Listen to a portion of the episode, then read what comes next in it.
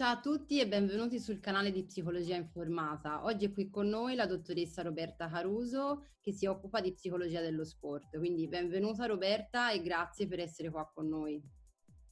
Grazie a te Francesca e ciao a tutti.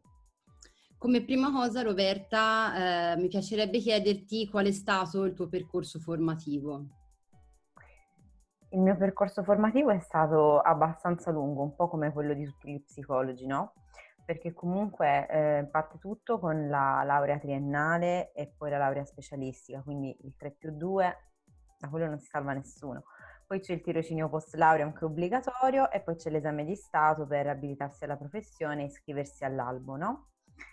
Fatto quello, ehm, come tu ben sai, alla fine diventi psicologa in un certo senso clinica, psicologa un po' in modo generico, però da quel momento in poi puoi fare dei corsi di specializzazione differenti che ti portano poi ad entrare negli ambiti professionali un po' più specifici. E io ho fatto un master di un annetto circa, se non sbaglio, eh, proprio in psicologia dello sport, perché comunque per lavorare all'interno di quest'ambito um, devi fare un corso di uno o due anni sia proprio specifico di psicologia dello sport e poi ti puoi cominciare a proporre nelle varie società sportive o comunque con i vari atleti. Quindi diciamo che in linea di massima sono circa un 6-7 anni così in linea orientativa. E, ehm, e poi nulla, questo diciamo che vale un po' per la figura specifica dello psicologo sportivo, perché poi ci sono altre figure che lavorano nel mondo sportivo dove non è necessaria laurea in psicologia, però sono delle cose abbastanza diverse. Attualmente in cosa consiste invece il tuo lavoro? Allora, ehm, allora, diciamo che di norma in generale consiste nel lavorare con gli atleti per aiutarli a migliorare la prestazione sportiva. Questo è un po' lo stereotipo, ma anche mh, diciamo, la, la, maggior parte del lavoro consiste in quello, soprattutto nel, a livello agonistico con gli atleti che devono fare delle gare a livello regionale o nazionale. Però ecco, ci tengo a specificare che la psicologia dello sport non si rivolge soltanto agli atleti di alto livello che vogliono uh, ottimizzare la loro performance, ma um, io per esempio faccio tantissimi corsi di formazione ai tecnici, soprattutto va bene nell'ambito della pallavolo perché io giocando a pallavolo è un ambito um, che mi viene diciamo più familiare, no? conosco più il gergo, le dinamiche, eh, il gesto tecnico e quindi mi viene più semplice rivolgermi a loro e quindi si fa tanta formazione tecnici per insegnargli a instaurare una relazione più funzionale con la squadra, con l'atleta, a utilizzare una comunicazione più funzionale per tirare fuori diciamo, il meglio. E, ehm, e, poi si lavora tanto anche con i genitori per insegnargli a um, educare, cioè per educarli, per insegnargli a tifare diciamo, nel modo più adeguato possibile, soprattutto i loro figli molto giovani. E poi comunque c'è anche quella parte un po' più alla portata di tutti, che appunto non riguarda l'agonismo, ma riguarda i giovani sportivi, quindi tutta quella parte che riguarda la promozione del benessere, la gestione dei pensieri positivi, delle emozioni positive, dell'ansia, che li aiuta a interagire meglio con la disciplina sportiva, con l'allenatore, con i compagni e li aiuta a prevenire l'abbandono sportivo precoce quindi si può lavorare anche in questi termini, non per forza soltanto con eh, i futuri campioni, tra virgolette. Eh, adesso Roberta ti chiederei che caratteristiche deve avere secondo te chi lavora in questo settore? Questa è una domanda difficile. È una domanda difficile perché mh, mm, secondo me a differenza dello psicologo classico, no? che è anche un po' più accademico, vogliamo utilizzare questo termine, eh, magari un po' più pacato, accogliente, c'è un po' quel, quell'immagine là. Lo psicologo sportivo deve essere una persona dinamica, perché lo psicologo sportivo non lavora solo in studio, lavora anche in campo, anzi, lavora soprattutto in campo con gli atleti, sta sempre al margine mm, durante gli allenamenti, a volte durante le, le, le competizioni, le gare o le partite, quindi deve essere una persona sportiva prima di tutto, secondo me deve essere una persona che ha avuto nella sua vita a che fare col mondo dello sport, perché secondo me ci sono certe cose che puoi capire soltanto se a tua volta sei stato uno sportivo, questa è un'opinione mia personalissima. E, ehm, e, poi una persona appunto dinamica, curiosa, perché ogni volta che ci si confronta a una disciplina diversa devi imparare cose nuove. Mm, ad esempio, io sì, ho cominciato a lavorare nel mondo della pallavolo perché per iniziare era quella che mi veniva più semplice, ma poi mi sono confrontata col calcio, mi sono confrontata con l'atletica, quindi devi essere curioso, devi studiare le regole, devi imparare il gergo tecnico, certi modi di dire, devi entrare un po' nelle dinamiche di quella disciplina sportiva, quindi la curiosità la metterei pure nei primi posti insieme all'essere dinamico e all'essere sportivo.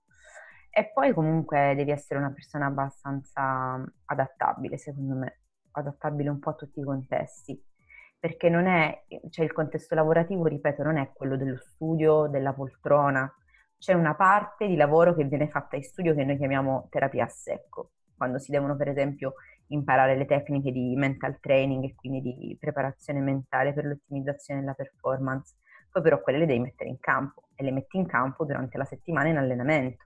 E le devi provare, riprovare e riprovare per settimane fino a che non sono consolidate, le hai automatizzate, a quel punto le puoi utilizzare in gara, perché se no diventano invece un elemento distraente.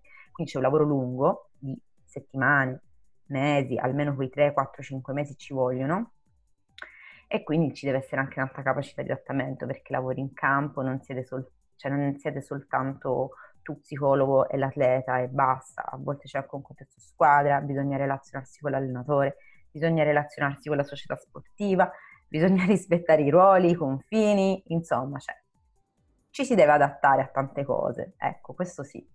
Oggi appunto sul canale ho chiesto alle persone se avessero delle domande per te e una domanda in particolare mi ha colpito, infatti se la volevo proporre.